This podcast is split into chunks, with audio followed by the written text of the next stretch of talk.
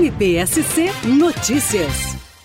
A 14ª Promotoria de Justiça de Chapecó e o Conselho Municipal dos Direitos da Mulher receberam no auditório municipal representantes de entidades e órgãos que atuam no atendimento às vítimas de crimes, para formalizar a rede de atendimento às mulheres vítimas de violência, a RAM, de Chapecó.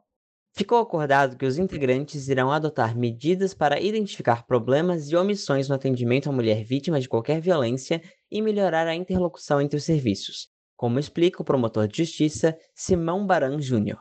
A rede de atendimento às mulheres vítimas de violência de Chapecó nasce em razão do cenário de violência doméstica e familiar, pois, embora haja um sistema de leis e uma rede de atendimento, o funcionamento isolado de órgãos e instituições não garante atendimento adequado às vítimas. Assim, é de extrema importância a integração entre os órgãos e instituições com a finalidade de amparar as vítimas, garantindo o atendimento devido e evitando que sofram novas violências.